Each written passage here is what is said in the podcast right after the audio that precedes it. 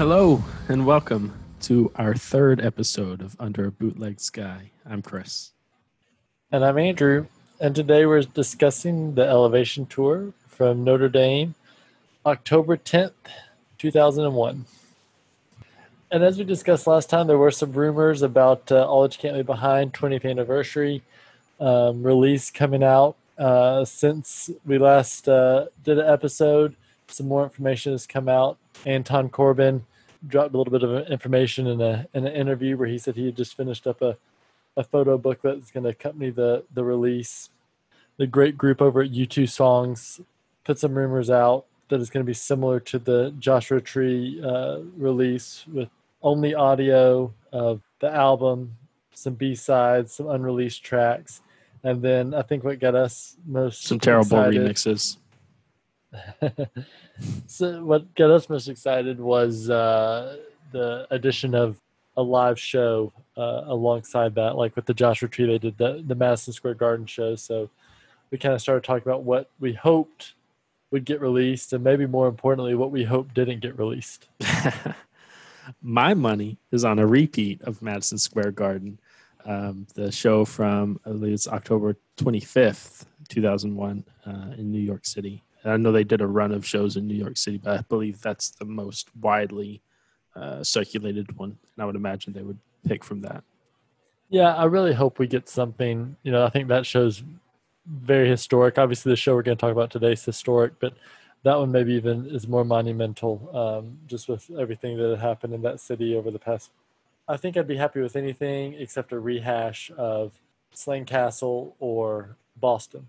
We obviously, you know, have those already, and a lot of good elevation shows out there to pick from. So hopefully, we get some more Yeah. news on that. I I would definitely be surprised with Slane Castle because you know they've already released that audio for as part of the fan club um, Right. several years back on CD.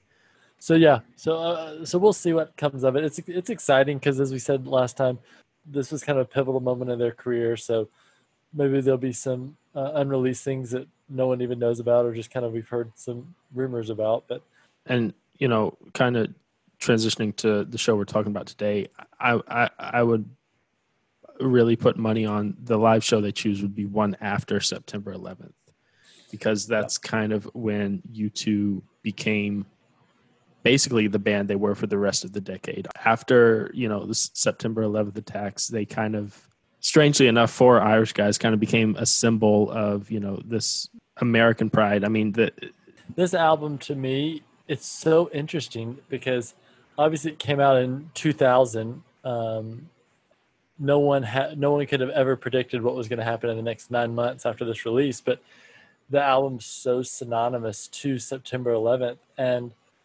everything that happened in the United States and the world right after that. And then you go back and look at the album, it's almost like it was meant to be. It's like the, the flow of the songs and um, the inspiration on some of the songs, and then Peace on Earth, New Right. York, Grace, you know, all those all those things, uh, you know, even Walk On, all those things just really tied in, and it's kind of what the country and the world needed a little bit uh, at that time, and everyone Kinda- kind of rallied around that hope that was kind of in the album that that was kind of a theme within the album I don't think you. I don't know if you said it yet, but the show we, we we're talking about tonight is the first show and one of the first concerts after September 11th. We're not even a full month since September 11th, and U2's back on the road, back in the United States, playing a college campus.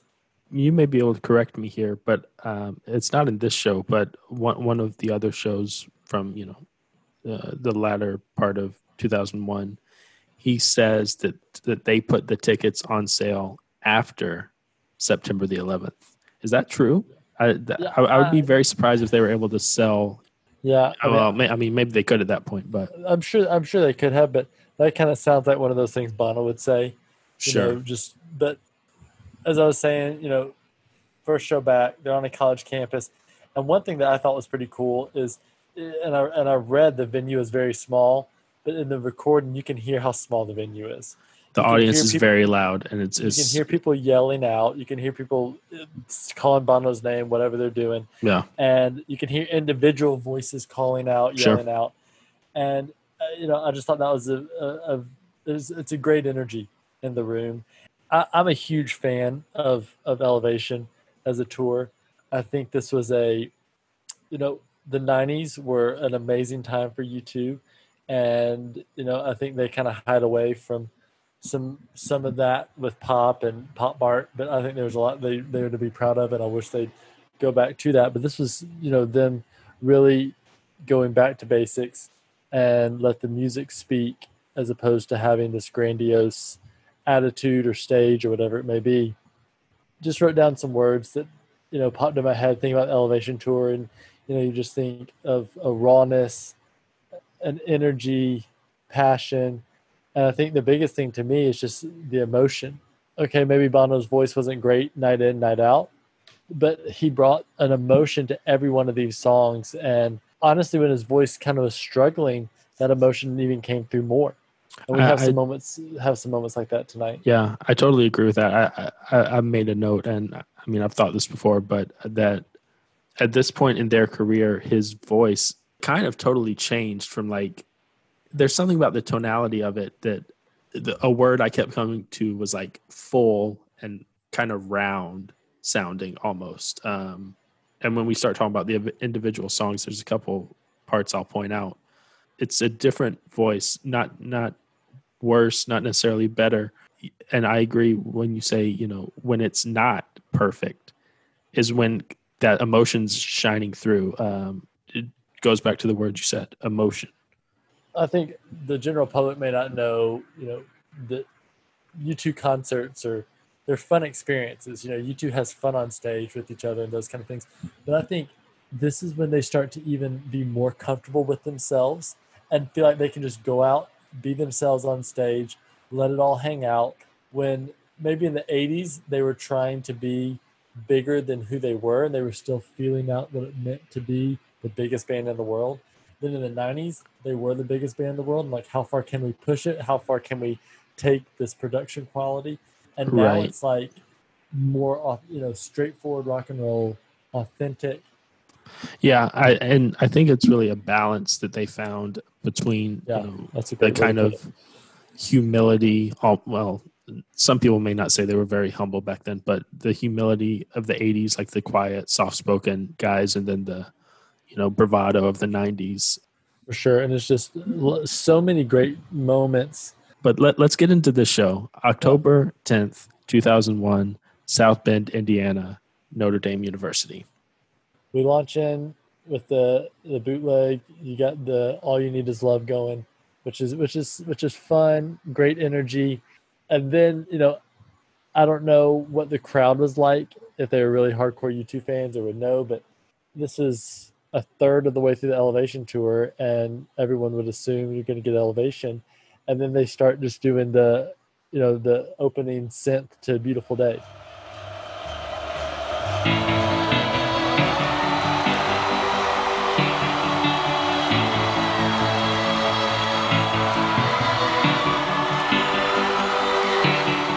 Which right. I think worked so well for the moment.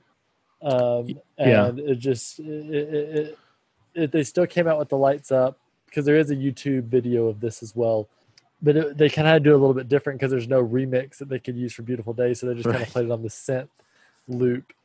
And then Bono comes out and starts singing. You know, he he keeps saying the first line, "The heart is a bloom," or yeah. you know, with varying degrees of intensity.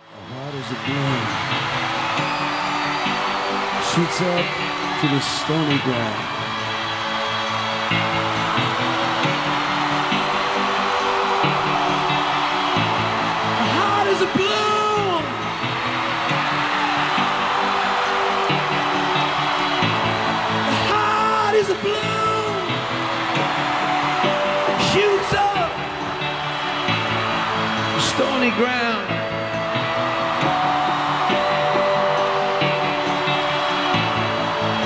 As a bloom. Hot as a bloom. And, um, and emo- you feel the emotion right there. It's right, like, you know, and this this is really, a, a, I mean, it's the first song, but it's really a highlight of the show for me because it is it is something different that they did specifically for this show, which Only I- only time Elevation did not open the tour. Yeah, and probably the only time Beautiful Day has opened a full concert. It makes it feel even more special. Obviously, you know, considering the circumstances, it's it's a better foot forward, setting the mood kind of than starting off with Elevation, which I'm Yeah. sure is why they chose that. But it's just you know, like I said, it it gives it's a hopeful message, a hopeful feeling. Um, starting with that song as opposed to just like a straight ahead Well, party with Uh, elevation. and I'll just go ahead and get this out of the way. For the first three songs in my description, I wrote rocking. I mean, I just thought they came out and they were just, you know, they hadn't played for about a month. Because, you know, interestingly enough, their last show was Slane Castle. Beautiful Day, they, they still can rock and they still they still that play, play that very heavily. But I feel like Elevation versions had an extra kick into it. And a lot of that came from the outro and the energy and the, you know, what Bono put into that. the- the Well, and he he doesn't really do that much here. Um, he mumbles something, which it's too low for me to make out what he's mumbling. Uh, he does that in several of these elevation shows on Beautiful Day, and then he just goes. He just says, "Yeah, yeah, yeah," several It's-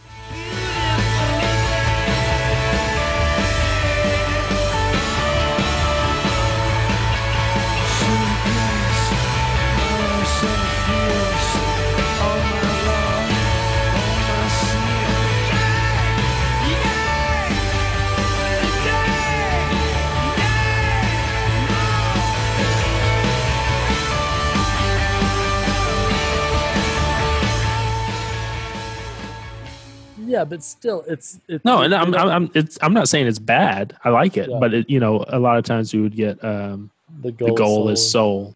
It's kind of it's kind of a little change. Um, I will say about the sound quality here, it's great. Again, this is another sound very awesome. very bass heavy uh, bootleg, which is great. I mean, we all love Adam. We all love to hear Adam. And then you know everything's kind of moved up a little bit, so you get until the end of the world is the second song, which is Which again- it's been played ever. Yeah.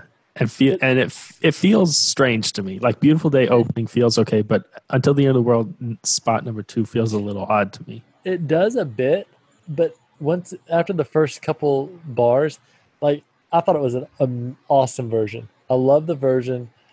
You know, I kind of was critical of, uh, and, and you know, Zoo TV versions are great too. But I was a little critical last week, the last episode about how Bono was singing on that. And to be honest, just thinking compare those two right now, I would pick this over that almost every time.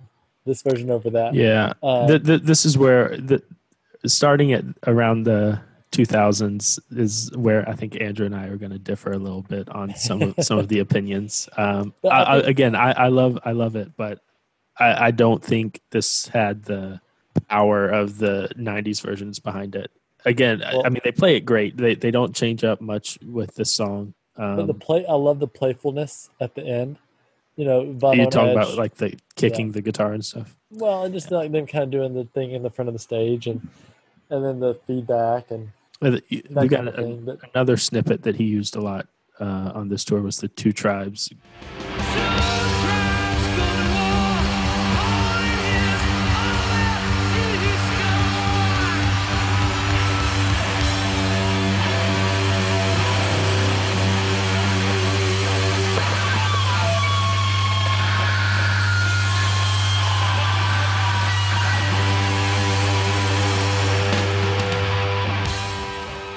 which makes an appearance uh, about 10 years later on the if i don't go crazy i'll go crazy tonight remix that they played on the 360 shows that's we'll save that for another episode yeah, uh, one thing that stuck out on this version, as you said, the sound quality is so good.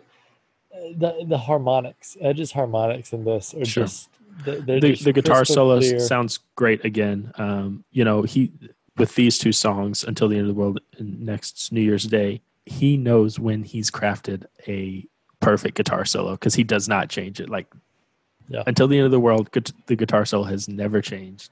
New year's day guitar solo has never changed. Two of the most perfect guitar solos he's ever come Well, up with it's funny because there's I can't remember the bootleg now, but there's a show where he messes up the New Year's Day solo, and Oh, Bono really? makes Bono makes a comment about how he never changes a solo because they're so perfect, and I can't remember. It, it was really may, may, maybe um that's creeping in my head, but I just Yeah, don't realize it. None what you said. So yeah, if you guys out there, if you know the the show where Edge messes that solo up and Bono makes a comment on him not changing him, let us know. So that But, brings um, us into New New Year's Day, and this may be kind of what uh, this may just be sticking out to me because you mentioned the the bass quality, but I felt like the intro bass was dirtier.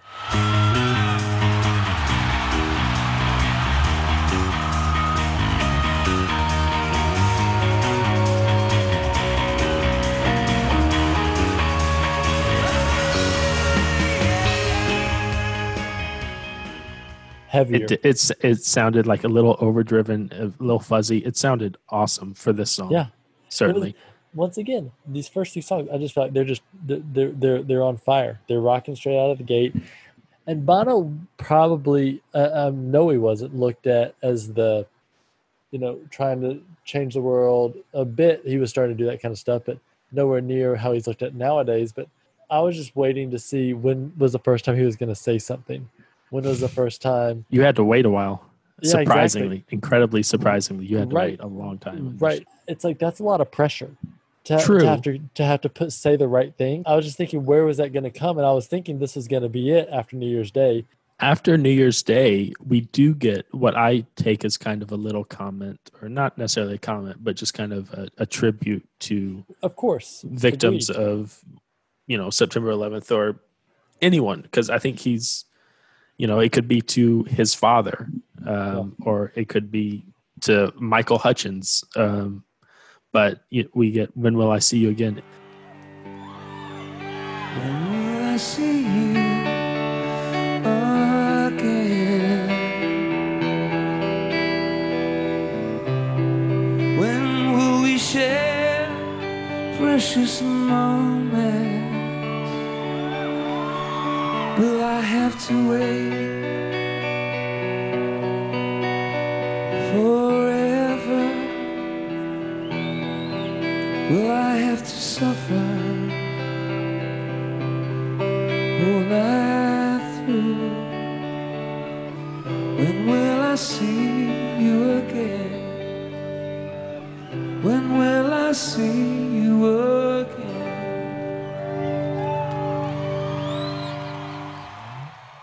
I love it. I mean, it's it's very emotional. It's again, and it's it's very short. It's just you know a verse and a chorus, I think, but it's another highlight for me because it it's something special, something different. Um, Yeah, well, that, uh, that, that's what I said. I said not talking, but first kind of feel of 9/11. right? You know, I thought it sounded good. I thought I liked the guitar sound. I thought it was you know clean and Yeah. you know just Well, he's really probably nice. playing the the nice little rosewood neck strat to get his little Jimi Hendrix sound going into the next song, "Stuck in a Moment." This had the biggest cheer so far. I felt like the crowd really reacted when the song started. One of the first vocal highlights, kind of the intro.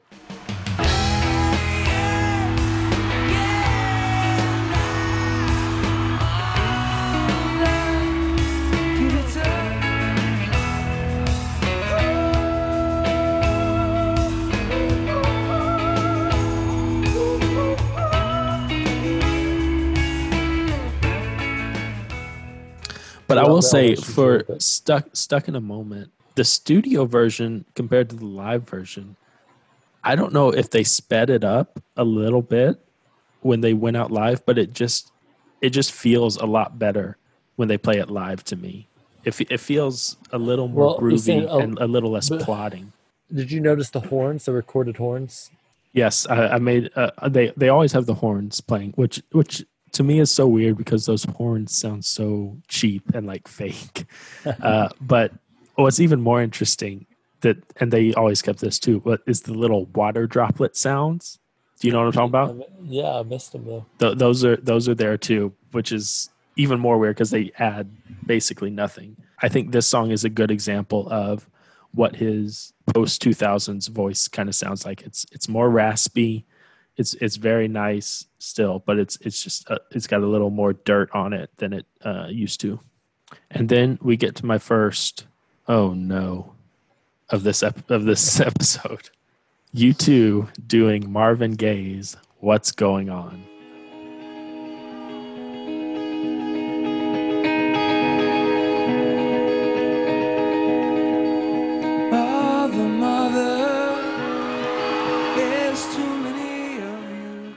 Bum bum bum.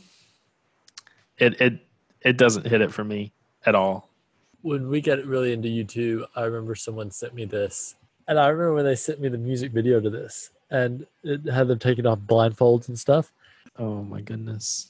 And I couldn't even get through that version. So, you know, I wasn't too excited about, you know, the ver- this live version, but oh, there were a couple good vocal moments in there. You know, it's something different for sure. But The part I do like is at the very, very, very end where he ends it kind of wailing.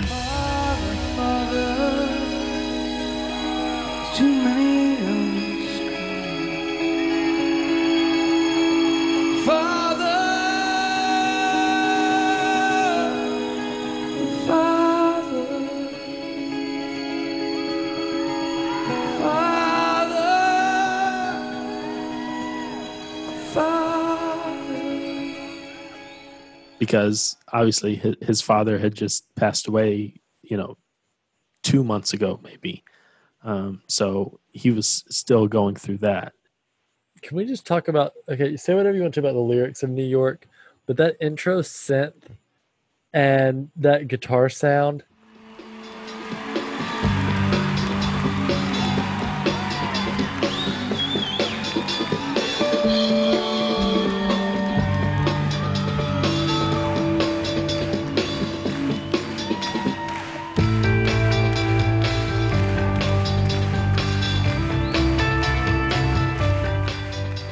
I mean, that is very underrated to me.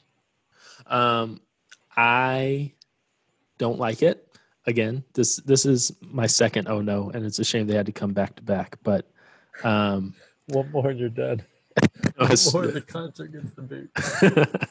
the intro, the guitar, obviously the lyrics and the melody are just not there. the The one thing I do like is the chorus guitar, where where it kind of picks up and gets a little heavier. It's, I mean, it's their heaviest song they had off of that album for for sure. But And everything Edge else, gets after it. He gets Yeah, after it at the I and and I do like that.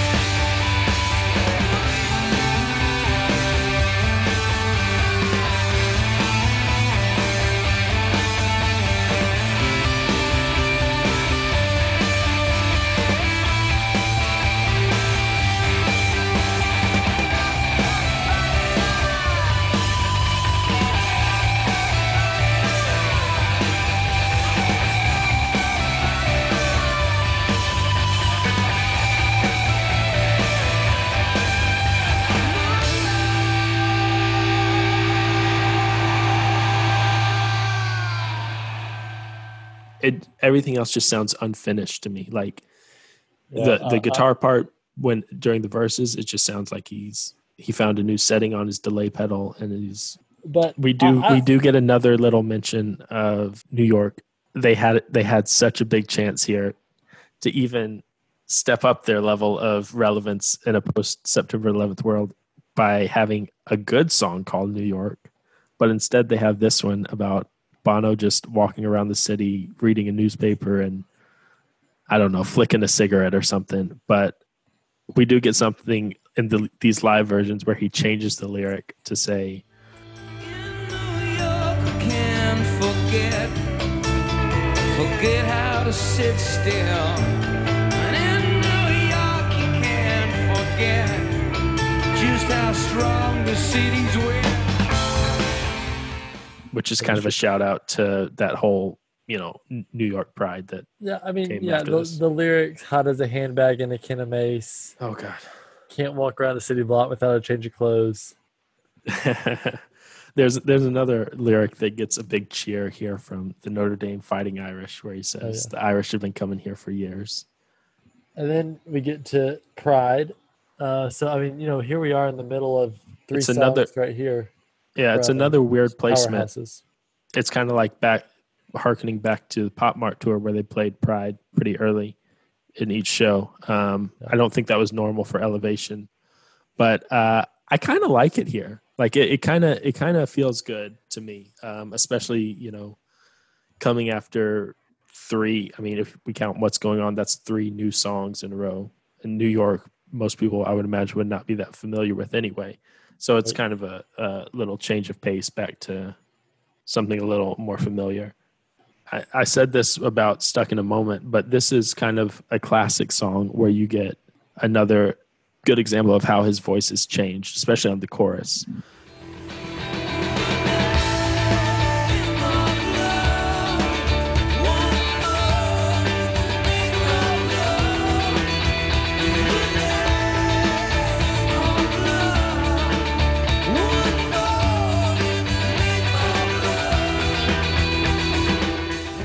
And it's it's not even like a power thing it's just the sound of his voice has changed and Right.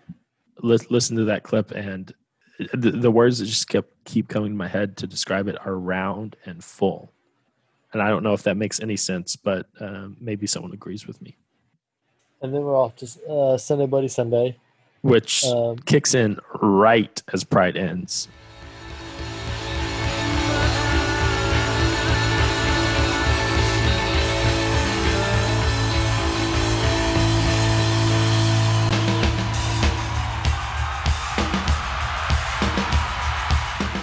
which is our first And kind of big it's- it- it's a, it's jarring for sure, but because you know Sunday Bloody Sunday is such a big song. I mean, I don't know if it's bigger than Pride, but they're right on that same level.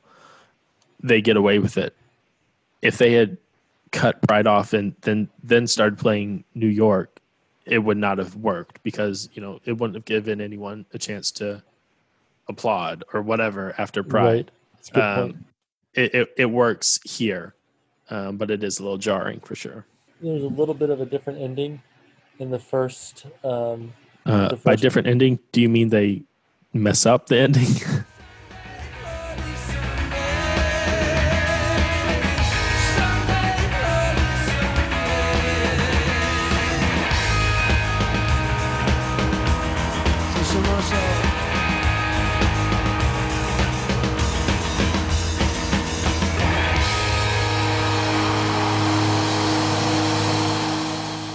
well, see, I, I, okay, I can tell if they were uh, messing up there or if they were uh, just doing something different. no. And you know what it made me think of was uh, in the Boston DVD when on Gone, Larry extends the outro and Edge throws his guitar at the drum set. oh my goodness. It was Throws I that mean, nice Rickenbacker. There, yeah, there's there's a lot there's a lot going on in those Boston shows, and then we get some more talk some more talking here. Well, don't say some Uh, more. This is our first break where he's speaking, and we're what? One, two, three, four, five, six, seven, eight, nine songs in, Okay. which is crazy to me. Uh, you know, with this being such a, a, a moment in time, as you know, not even a month after September 11th, and he hasn't said anything marking the occasion or whatever to Right. anything of importance. And he speaks here, and yet we still don't get anything of importance. I know, He but I talks do about how like, this song doesn't necessarily mean what he thought it meant. I do, but but I do like what he says about last time we were in Chicago and the crowd loses their mind because they're like, "No, you're not in Chicago." He's like, "I know, I know, but we were close." The last time that we were in the area here, um, in um, in Chicago, I I know, I know, but it was close, and and Oh, I love that. But you know, one thing that's interesting about Bono and Elevation is, for the most part, especially on the American dates, maybe not as much in Europe, maybe his voice is a little better, but when he speaks, he talks so softly, and his voice sounds terrible when he talks. It's it's rasp. It's it is raspy. It's very raspy. Um, and like you said, then he talks about the song not being about what you know he originally thought it was, and because I think I always related it to his father because his father, you know, had cancer for a while and was struggling with that. So I assumed that was the issue when he was writing it. It's about children, and when you listen to the song with that in mind, gives you a little bit of a different perspective. You know, this is one I thought was kind of a prime candidate to bring back for the experience. uh, tour. Espe- I mean, you said it's about children, which makes sense. And there's this specifically the line, "I'm a man, I'm not a child."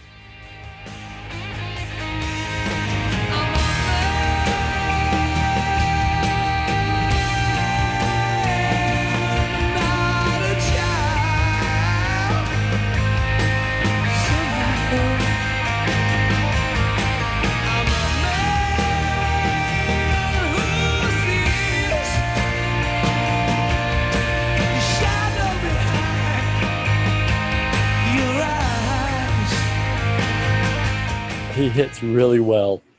Uh, Yeah, he, uh, he definitely figured that one out. No matter what shape his voice was in, I, I don't think I've heard a version where he doesn't hit that well. Yeah, the Slane Castle version's obviously great, but I just love the solo finish, the Bono on the guitar singing. You know, I- I made a note. I, that I said it's it's always fun to see what lyric he ends on.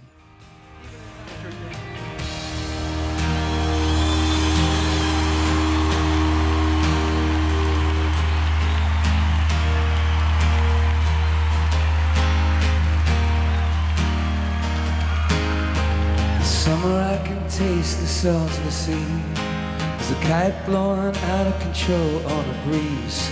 I'm wondering what's gonna happen to you. You wonder what has happened to me. because he kind of changes it up. He, he, I mean, obviously he's ended on the same one, but he definitely changes it up. Maybe he forgets what place he's supposed to end or whatever. But Then we go into Angel of Harlem, which is kind of a weird transition.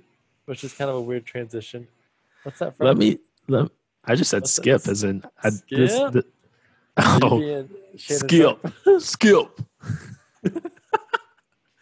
um, I, I didn't I didn't mark this as an oh no, so we're safe to continue the concert. But hearing that guitar come in, it's an electric guitar, it's distorted, it's got delay on it for some god awful reason, and he's playing these open chords with delay. It just sounds so bad.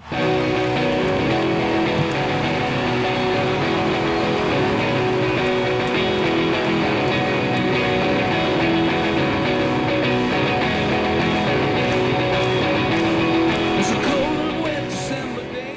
So bad. I don't think it was. I don't think it was terrible.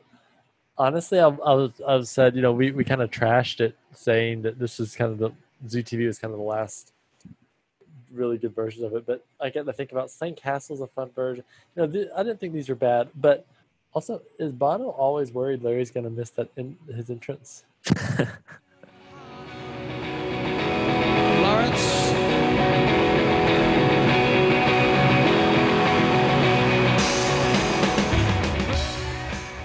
Since the Slane Castle. I, I don't know. I, I I- I doubt it. I think he's just having fun. One, two. But but that but that guy staring at the sun. I, it wasn't uncommon here on Elevation for them to play staring at the sun, or you know, e- even now it's still nice to get reminders that they knew Pop was a record they put out. Um, yeah, I thought it was. I thought it was a nice version. I, I'm glad that they brought it back on Experience and Innocence. Uh, I just I wish someone would would let them know that they've got this great album with pop. You've got Discotheque, which is a great substitute for Mysterious Ways. You've got Gone, which I think is a, a good fit for Until the End of the World. Even Mofo, you could kind of squeeze in there with Until the End of the World too. So I mean, there's some songs in there that work in a lot of different ways to kind of get some of these, rotate some of these other songs more. But I think Staring at the Sun is the easiest one because they can just play it acoustically and it doesn't have the feel of pop as much when you do it acoustically. And I will have to say, it has one of my favorite U2 lines in it that I'm nearly great, but there's something missing. I love that. I love that line. Will he listen? I'm nearly great. There's something missing. I left it in the duty free, yeah. But you never really belong to me. And I'm not the only sun, afraid of what you'd find if you took a look inside. I'm not just that dumb. I'm staring at the sun. I'm not the only one who's ready to go blind.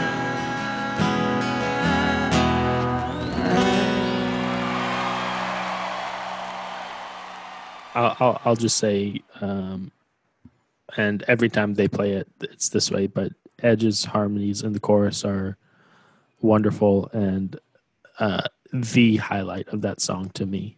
because I think the highlight of the show is the song we're at right now. I think elevation versions of Bad are always very unique because you never knew how his voice was going to be from night to night. You never knew what snippets you were going to get from night to night. They kept the passion. There was uniqueness from night to night, and there's just little things that had I hadn't heard on Bad before. You know, I felt like there was more synth, more of the Yeah, that- keyboards that, we I- all I- hear now in the song when they play it. But this is kind of the first time they started using that stuff. That's what I was going to ask. Was this the first tour where they had that high pitch? The uh,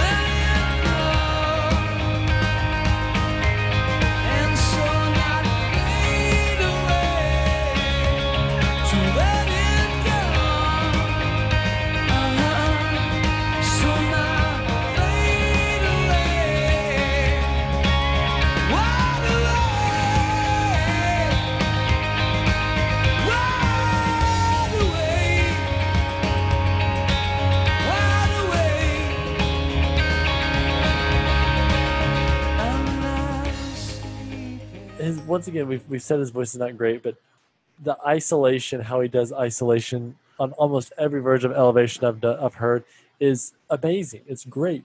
And then the let it go and fade away does he hit it every time? No. Does he sing let it go like he did in 84 no. But when he when he hits it it is it is it's it- it's almost better than those versions because you know that it's almost more work for it to be great and amazing now.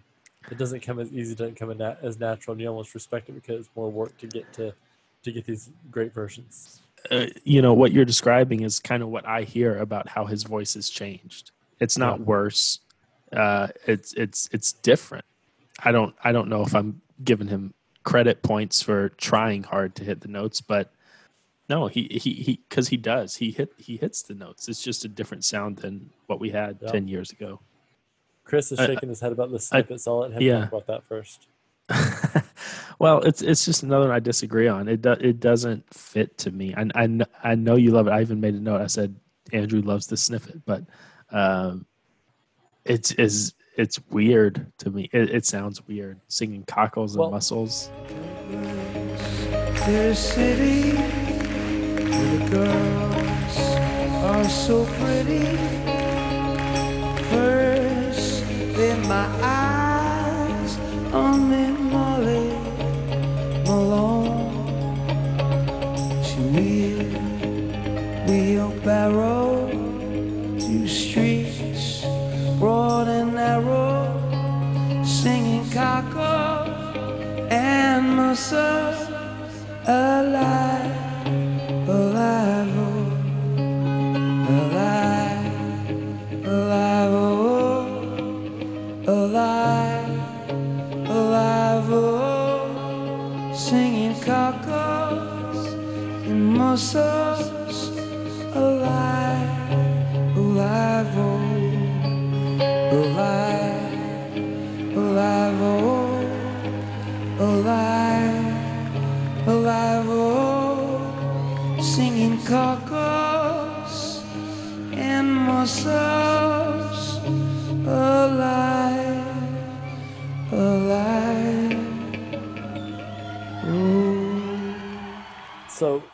they've only played this four times and Okay. two times on the Elevation tour.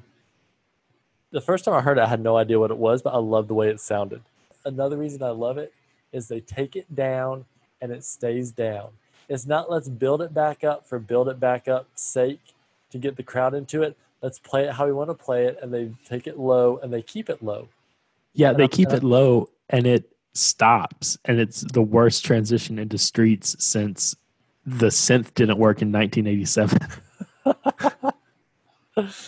I mean, I, I thought it was unique, and I like how Edge's last couple of notes were so slow you could really even hear the delay on individual strings. alive, alive. Ooh.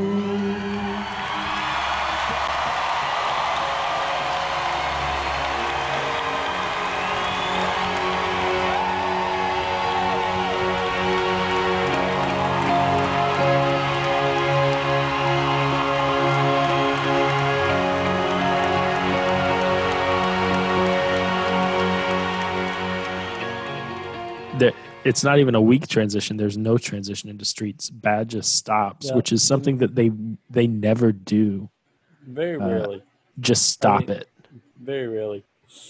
So then we do go to streets with no transition, which is disappointing, but it's worth it for that version of bad to me.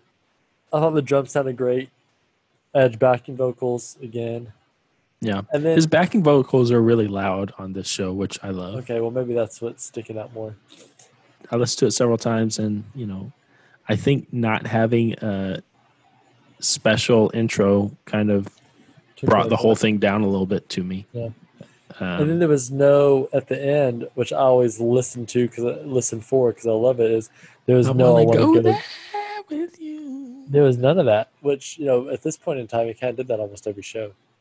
And to talk about weird transition, then I still haven't found after Streets, which is very strange. yeah But you know, it's the and album track track list list.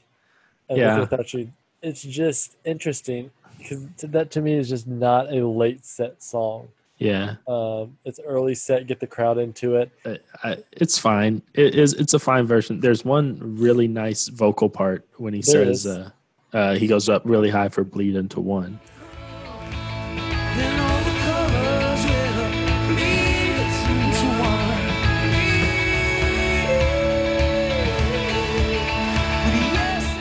Yeah, Um, but to be honest, I, the for a version for me to go crazy about a version I still haven't found what I'm looking for, it's got to do something that almost no other version's ever done. That they're just they're, they're just Yeah, kind of it is. I it is agree. it I, is. I, I'm just. I'm. I, I feel like I've been hard on this show, so that that was a nice vocal moment. Yeah. Um, and we get another terrible ending.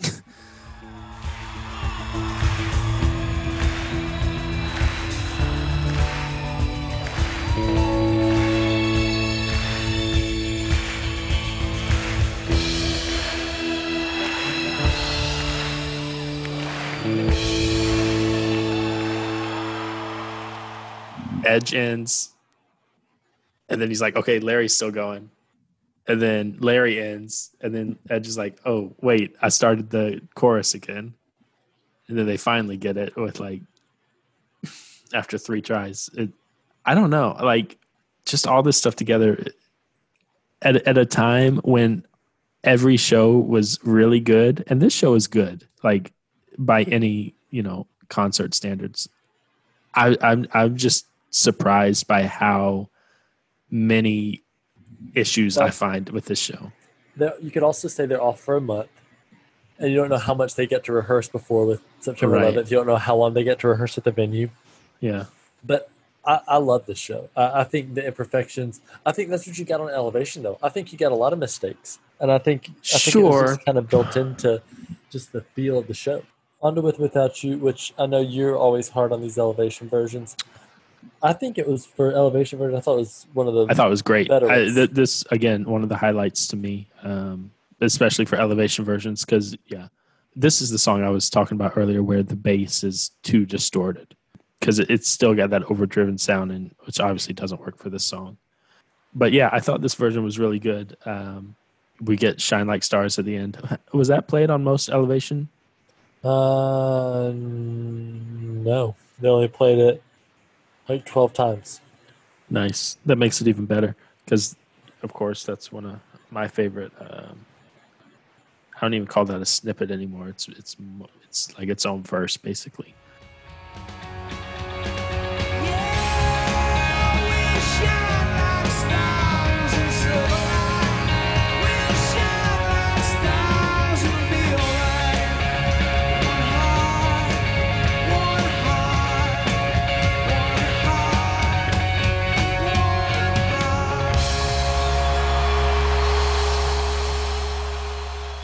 Yeah, uh, so that that that makes that version even better to me. Kind of restart the show here Right. because we Coming get out of the influx, re- the influx mix, which I, I think this is one of U2's best openings.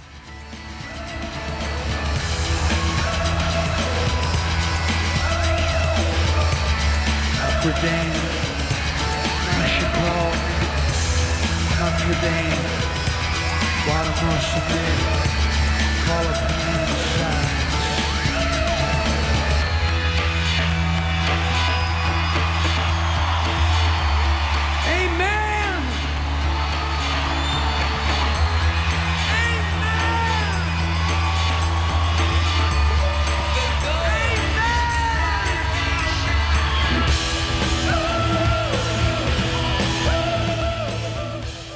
Uh, I mean, it's it's totally different from Zoo TV, but uh, it's very special in its own right. And I love the the intro music, and I love how it transitions perfectly into the song.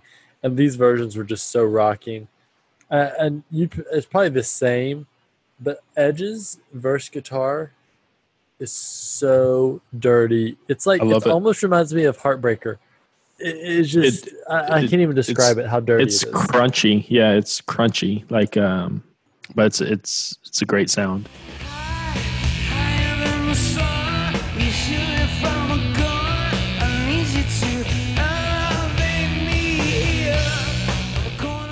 If you watch videos, unfortunately, Chris and I we never made it to a elevation show, but it looks like from a fan that was the closest you ever got to being able to just get right up on the stage because the stage was very low. There was not very many barricades, and you know, on numerous performances you can see Bono reach out and literally there's 50 hands right there. Um, for the verse sometimes he, sometimes he would also bite. He would bite. And he'd jump into he'd jump into the crowd. So that's another Um, thing. That's another thing that set like this is kind of the last we saw of young Bono, if you really think about it too, the elevation tour. Because we come back, I feel like he and and I'm not being critical, but just being honest, I feel like he was for Vertigo Tour, he's not as felt as he was on elevation. I think you know he just he, he's not as athletic and he's not. Well, he's not like running did. he's not running laps every show. Well, that's true too. But I mean, you know, this is Bono at 40, and next time we see them on tour, he's 45. 45. 46. Yeah. So So this is kind of the last we see him youth in somewhat of a youthful. Um, That's a good point. You, I, I don't really think about it that way, but you're right. They extend the outro here a little bit, and I don't. Again, they I'm not sure it's on. No, no, no, no, no, no, no, no, no, no, no, no, no, no, no, no,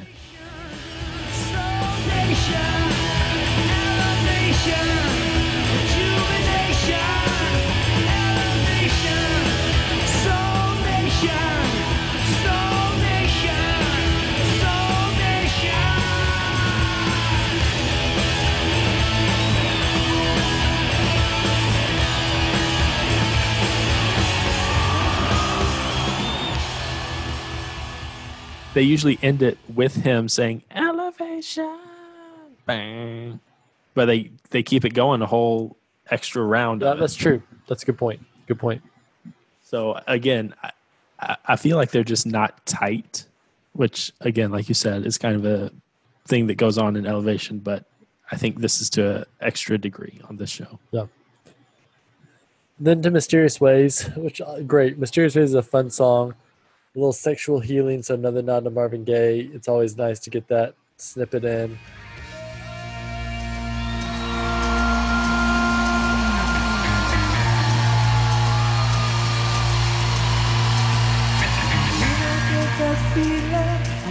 sexual healing.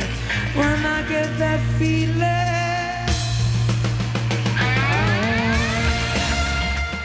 another thing that I made note of is that drum roll into the second solo. It's just it. It's it's great. It, it's great. It's nothing special this night, but it's just always great. And then he said, "Every little thing gonna be all right." Every little thing gonna be alright. I've never heard him do it in that song before. No, but which obviously, three little yeah, three little birds by Bob Marley. And that's not credited on U2 gigs, which is surprising because they usually top Um, of that. But obviously, that that's a perfect song for it to be because I mean, the whole chorus is "It's all right, it's all right, it's all right." Every little thing's going to be all right. And It's a perfect you know- fit. It's just surprising it hasn't Yeah. been done before. So then I'll let you lead off the next one because yeah this this this song is my highlight of the night you, you can call it a 10 minute version of one but it's really a five minute intro with bono speaking over edge's guitar part. So what do you think about what he said? i loved it. I, I mean that's that's what i'd been waiting for this whole show to be honest. Um, Yeah. it's real solutions to real problems. It's not i was kind i was talking to lane about it and she she obviously remembers this whole time and everything and she's like because i was saying i'm surprised he didn't say anything like this earlier in the show. And she said you know it, it was just it wasn't even a month after that and people had enough of you know feeling down and Right. being upset so they you know put on a show so that people could kind of get out of that mood for a while and really enjoy themselves which uh, That's a i think they did Good point. Yeah. I think they That's did here, but I, I still really appreciate his speech here because I, I think it's a, a very good point. Is that He said, you know, the roots this problem are in abject poverty.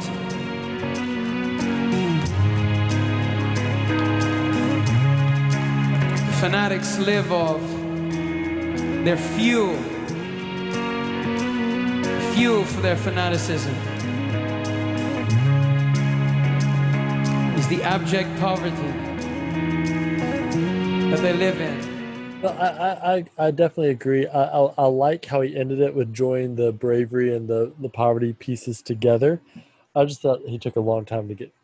It took it was a roundabout way to get to what he was trying to say. I don't think what he ended on was necessarily his point, but then I think at the end he did kind of wrap it up in a nice bow for, you know, how America was feeling at the time. Which, and again, Lane looked this up. They invaded Afghanistan three days before the show. The U.S. invaded Afghanistan three days before the show, but but I think that speech makes this version more passionate, more uh, powerful. Uh, if if he had said nothing, it really wouldn't have stood out to me. Well, and one thing you could tell is this is pretty much off the cuff. It didn't sound like he was reading something. It's pretty much off the cuff, so Right. which is always appreciated.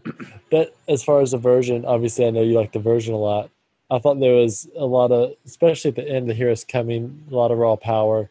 And then you know, Yeah. good, good falsetto there at the end, too. And you know, I, I was thinking about that, like, and I just kind of thought about the power of saying, "You hear us coming, Lord. You hear us scratching. You hear us knocking at your door." After thousands of people had died, if people in the audience knew what he was saying, I, I would imagine there's you know, plenty of tears at that point. Like that, that's that's a very emotional.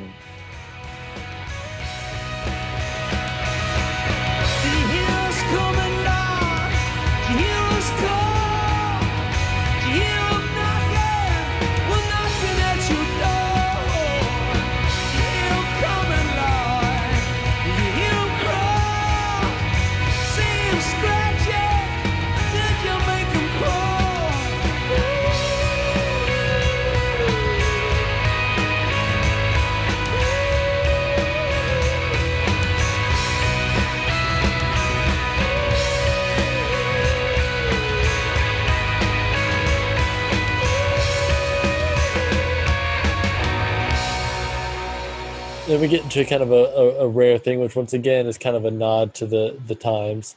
Peace on Earth.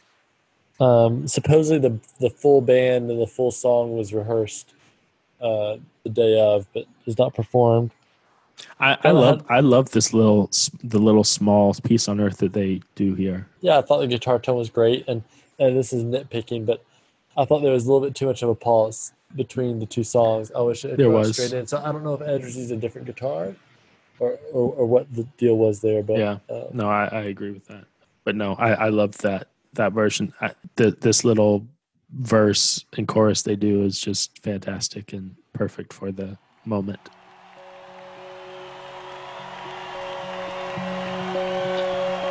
on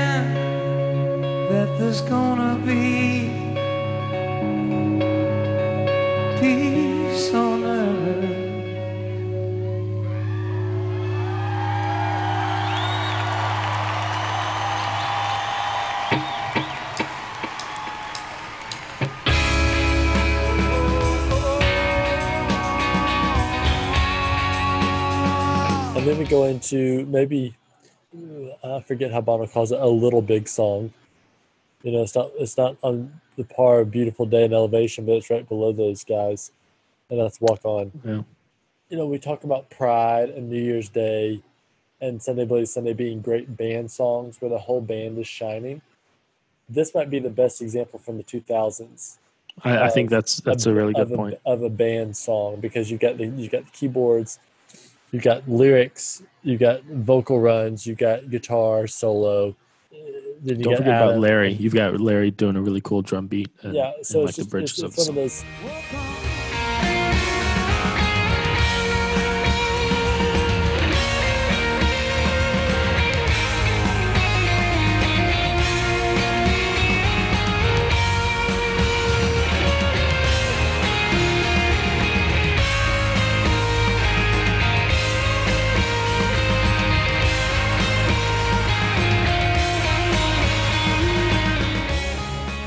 That it has a super I I don't know if underrated is the word, but it's not one that's noted as much. Um, Edge's guitar solo, it's fantastic. It's another one of those ones where he he's got it down note for note exactly what he wants to play.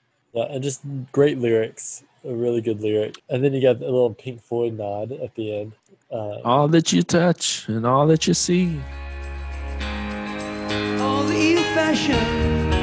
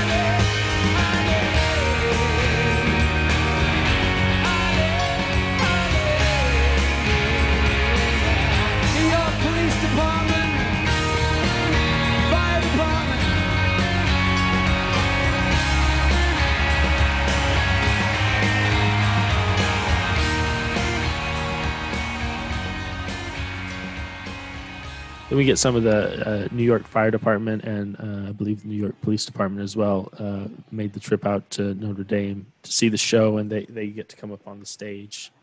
And Um, then we get for you bootleggers out there who are still recording these shows. Just get me a minute and a half of the walkout song and a minute and a half of the walk away song Exit music. because it, exit music for a film.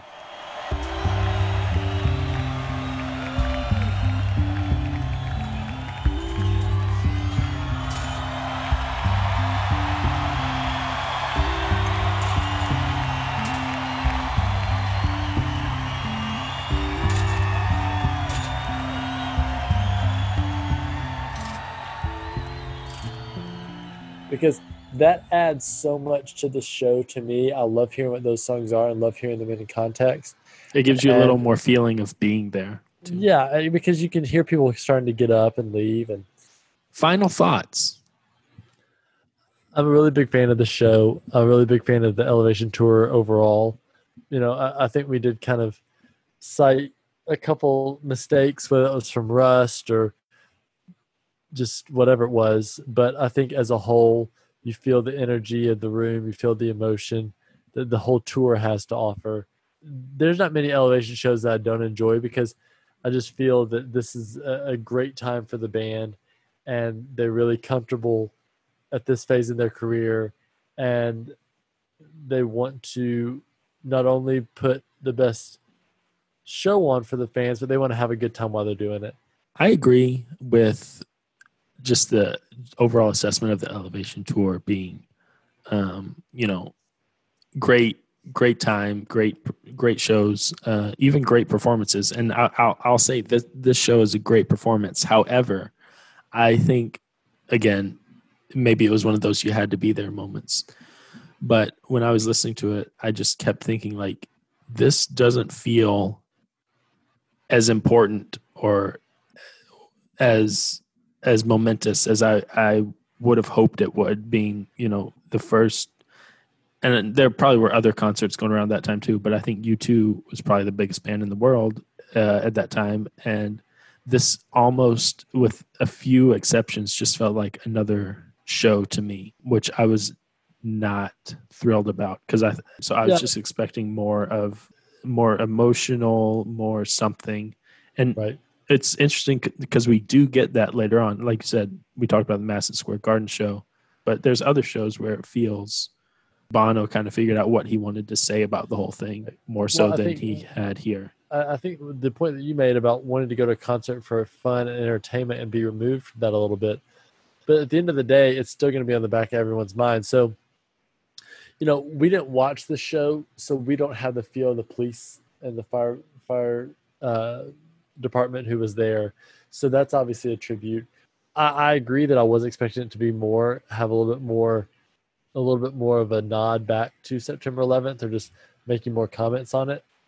All right, so um, thank you for listening, and uh, next time we're gonna jump back to the beginning of U2. And here's how it all started. Bye.